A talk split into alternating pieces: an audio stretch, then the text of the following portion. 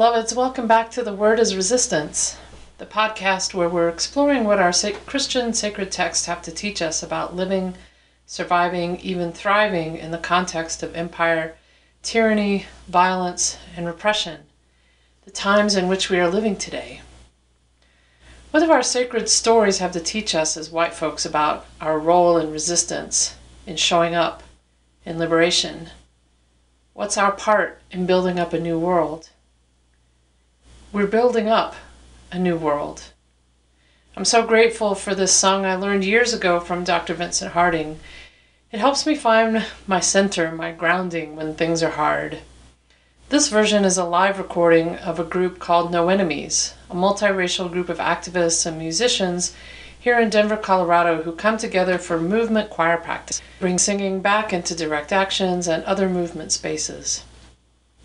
This particular choir practice is from December 2014, being led by Minister Daryl J. Walker.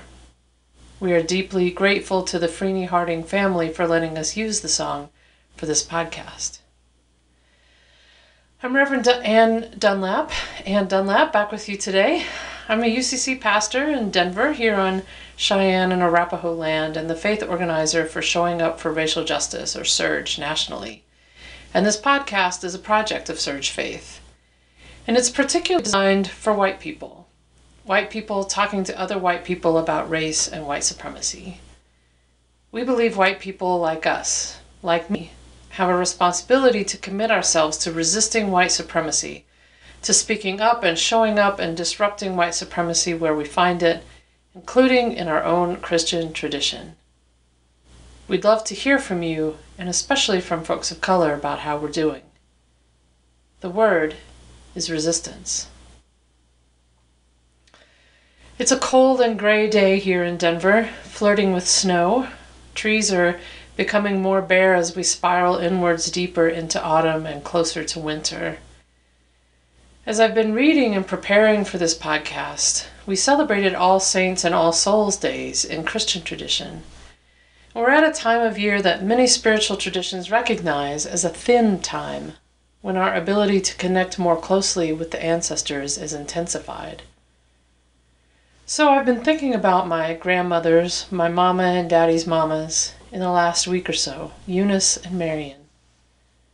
I've been thinking of grandmothers in spirit, if you will, those ancestors who still hold me up, those elders who maybe I never met, but show up when I call. Who are those ancestors for you? Bring them to mind, to heart, right now. Who are the ones you call on in times like these? What are their names? Who are the grandmothers, the grandparents, the elders, the cloud of witnesses who show up when you call them to sing courage back into your bones?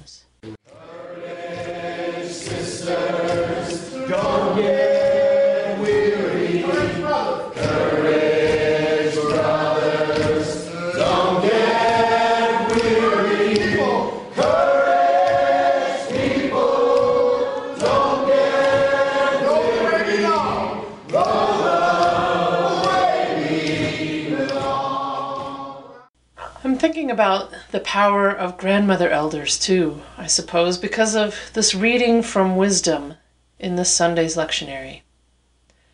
I'm actually going to read it for you in a minute, but I wanted to say I'm not sure I've ever heard a sermon based on the wisdom of Solomon. Have you? Wisdom being part of the Apocrypha that lots of Protestants ignore as sacred text, I'm always surprised when it shows up in the lectionary. Though, curiously, there are more selections from Wisdom than some of the minor prophets.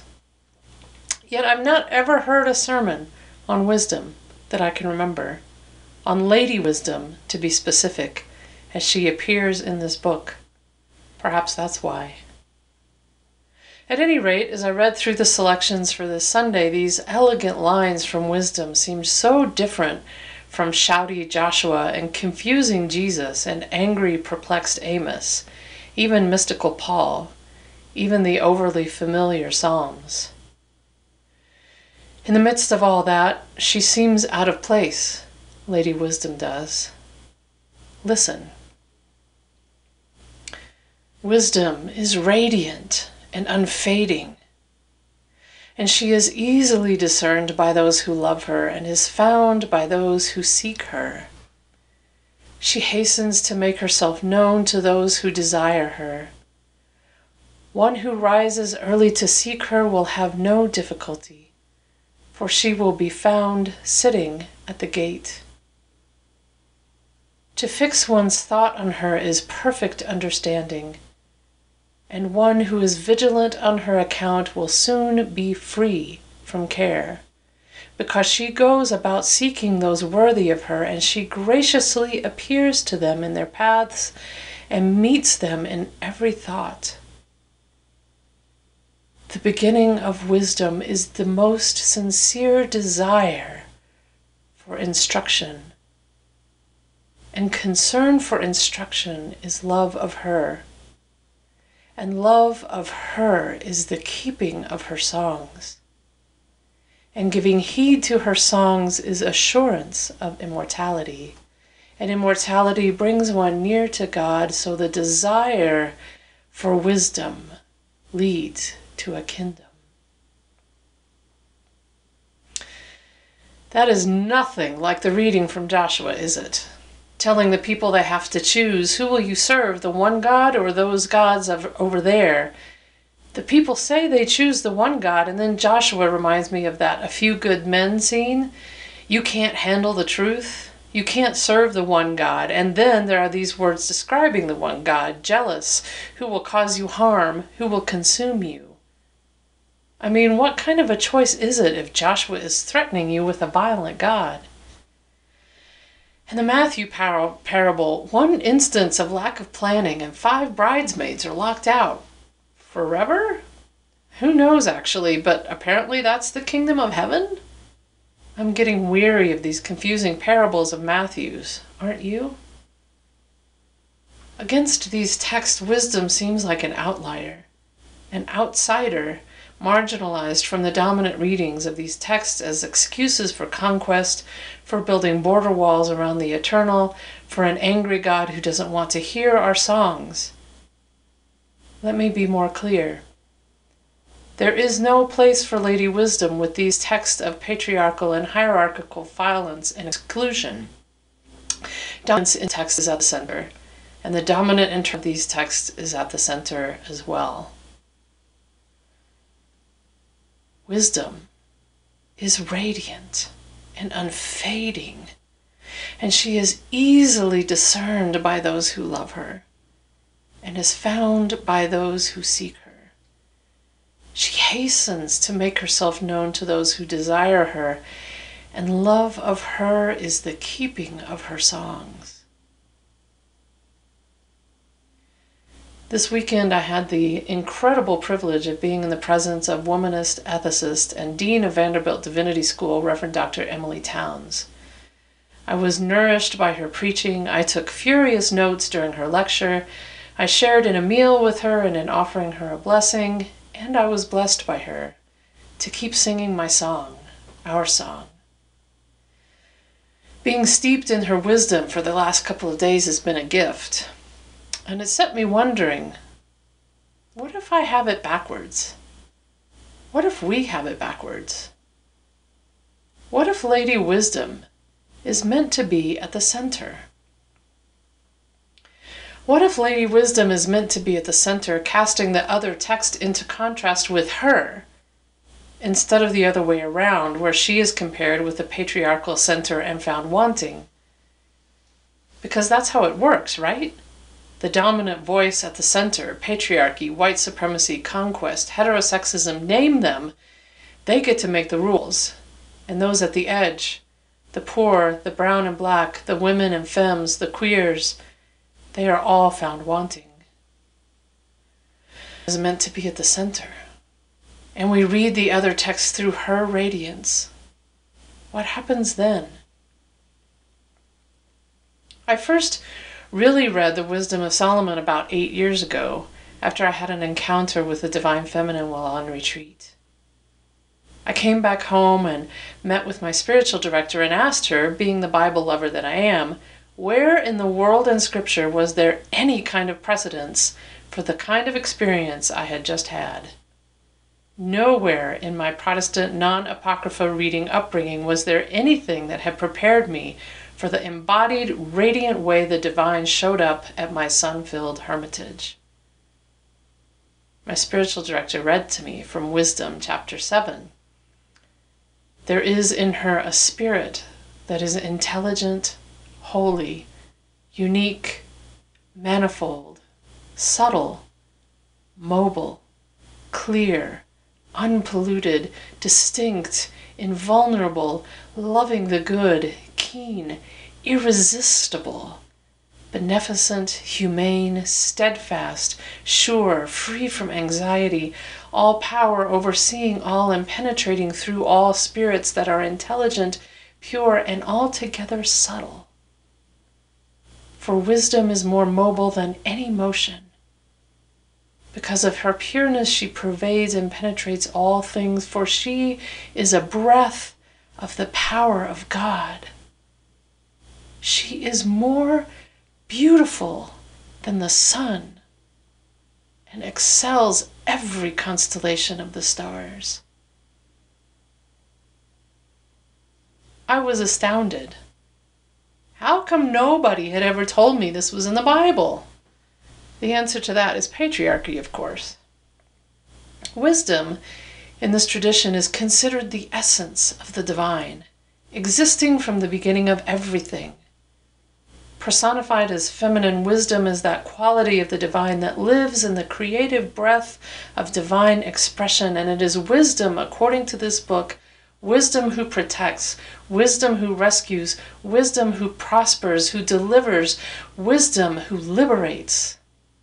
Lady Wisdom who liberates. This book, The Wisdom of Solomon, was written as an encouragement to diasporic Jews experiencing oppression.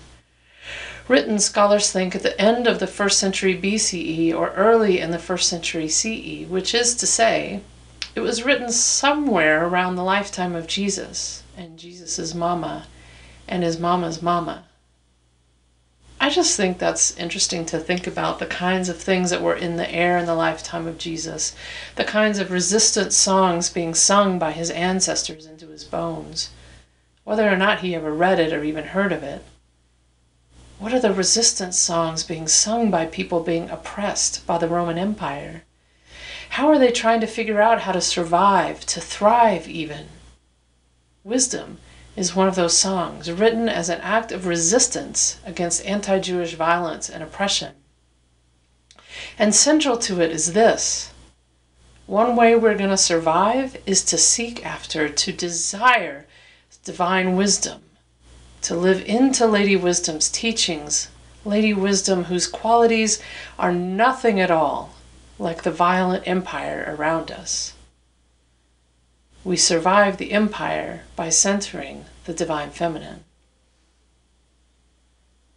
Wisdom is radiant and unfading, and she is easily discerned by those who love her and is found by those who seek her. She hastens to make herself known to those who desire her. One who rises early to seek her will have no difficulty for she will be found sitting at the gate, and love of her is the keeping of her songs. There are three things I want us to notice about wisdom and how we're meant to engage with her. Fire. We are meant to desire her. And so we're clear the Greek here is exactly the kind of desire you hope I'm not talking about, but I am. That physical yearning, that embodied longing and passion, which is to say, we aren't talking about instruction that produces intellectual knowledge, rather, a knowing that we know in our bodies. We are meant to know Lady Wisdom in our bodies the way in my herbal studies lineage we are taught to get to know herbs not by reading about them, but by drinking their tea, anointing with their oil, carrying them in our pockets and bosoms, sleeping and dreaming and journeying with them. To know rose, that flower so closely associated with the divine feminine. To know rose in our bodies long before we ever know her in our intellects. It's the kind of knowing not valued by white supremacy, which is all intellect and control and certainty. Embodied knowledge, desire. She hastens, the text says, she hastens to those who desire her to know her down in our bones. Second is the gate. And our desire for her, where do we find her? Where do we look? When I said we must center the divine feminine, let's pay attention to where she actually says she is, which is not actually at the center as defined by dominant power. She is not to be found in the centers of power, but the centers of the communities marginalized by dominant power.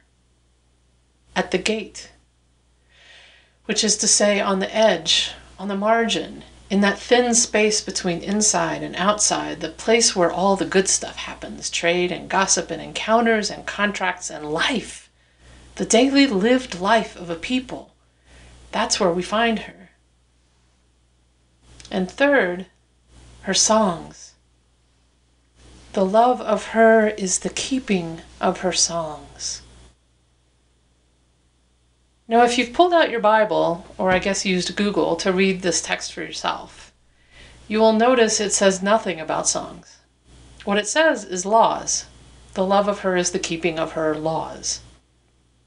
Every translation I looked at says laws, which makes sense in a way since for Jewish texts the Greek nomos is most often u- what is used when Torah is meant, and one of nomos's definitions is certainly law.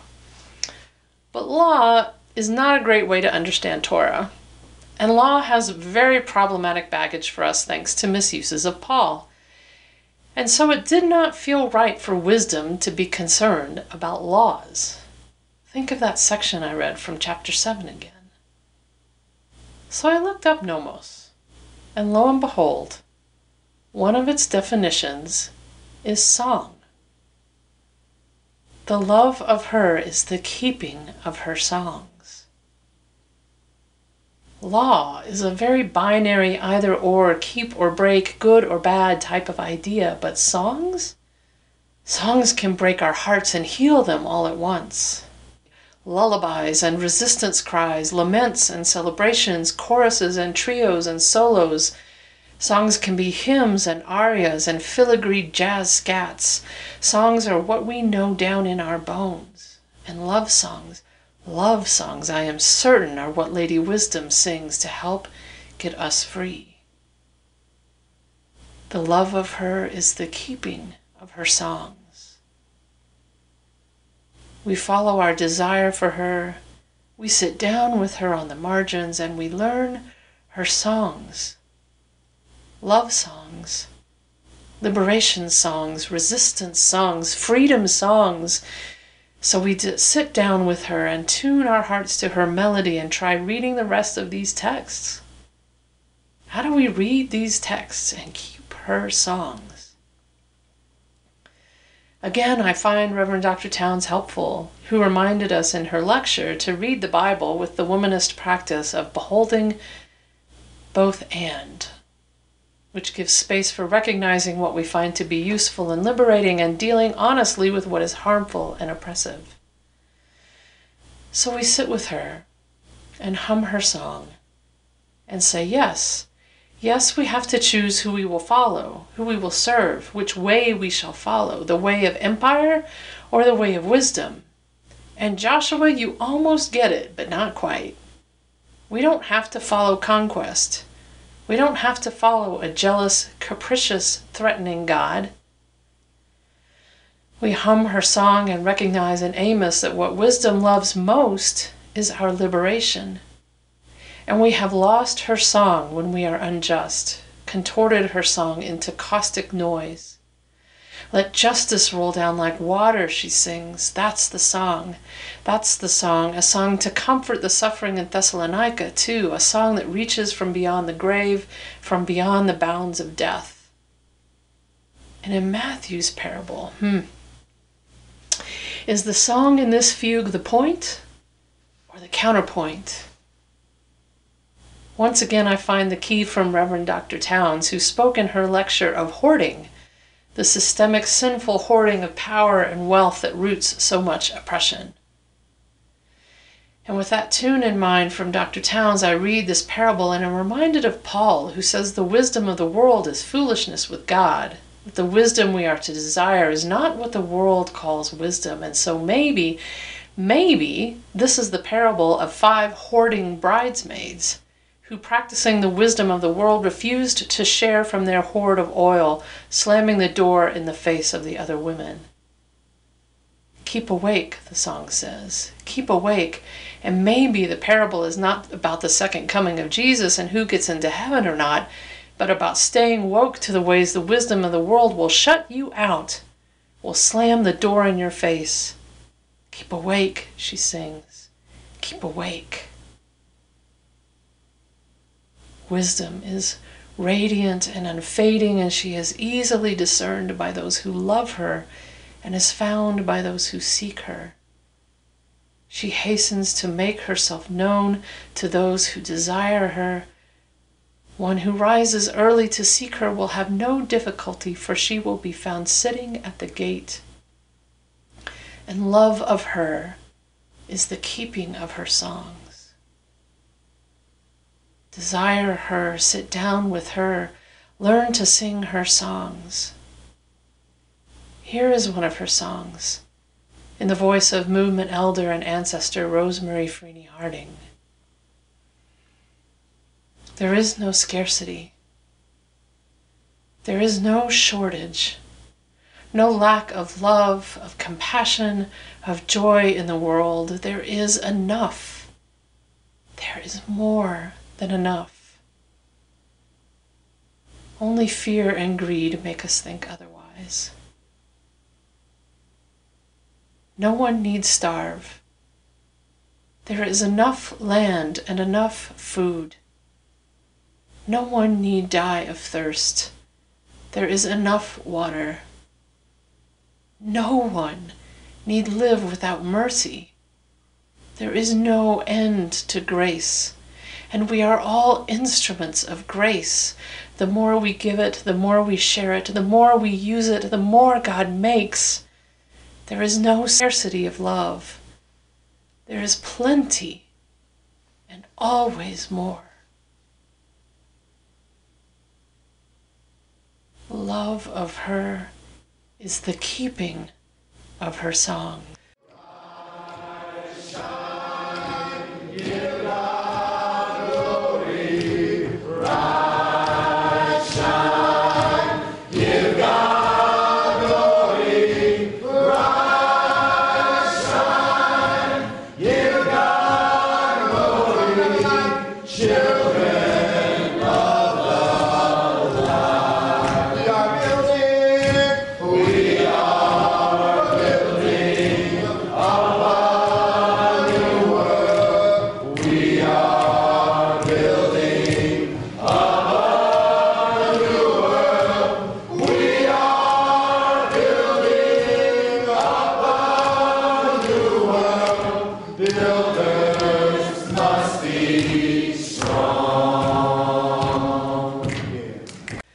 So, by centering Lady Wisdom, you might think I'm saying this as a move against patriarchy, which, in the wake of the hashtag MeToo revelations, would certainly not be a bad move. But I want us to take it one step deeper as white folks. If we want to resist the wisdom of the world, the wisdom of white supremacy and its demonic cousins, if we want to survive this violent and petulant empire and truly want to be free, then I suggest that what we need to do is to center the wisdom of black women, their voices, their experiences, their songs. If whiteness is the center of power, remember we will not find Lady Wisdom there. We will find her at the gates, where those judged by whiteness and found wanting live. So, my call to action to you this week is to listen to the voices of black women and femmes and let their wisdom work deep on you. Hashtag Me Too was begun by a black woman. Did you know that? Tarana Burke. There's some wisdom. Now, to be clear, I'm not asking you to go up to your black friends and ask them to teach you. No. That is the practice of censoring whiteness. What I'm asking us to do is to listen to the voices of black women who already know they are teaching us, who have offered us the gift of their wisdom. Reverend Dr. Townes, for example, Katie Cannon, Audre Lorde, Lucille Clifton, Bernice Johnson Reagan, Rosemary Freeney Harding, Ruby Sales, Alicia Garza, Adrienne Maree Brown. I'll put some suggestions in the transcript. Listen to them down deep in your bones. What songs are they singing? Reflect on how you will center their voices, how you will follow wisdom, divine wisdom, in your work towards liberation. Thanks as always for joining me today. Let us know how your action goes. We'd love to hear from all of you by commenting on. We'll be, da- we'll be back next week with the amazing Will Green giving us a resistance word for the text for November 19th. You can find out more about SURJ at showingupforracialjustice.org and our podcast lives at SoundCloud. Search on The Word is Resistance. You can interact with us there if you have questions or need help with action ideas. And transcripts are available as well on, on our website, showingupforracialjustice.org slash podcast. The transcripts include references, credits, and copyright information. And finally, big thanks to our sound editor this week, Lynette McFadden. As always, blessings to you in all that you do to resist injustice, and in all that you do to keep Lady Wisdom songs, and in all that you do to build up a new world. Love and liberation, beloveds. Love and liberation. Until next time, I'm Reverend Anne Dunlap. Thank you so much.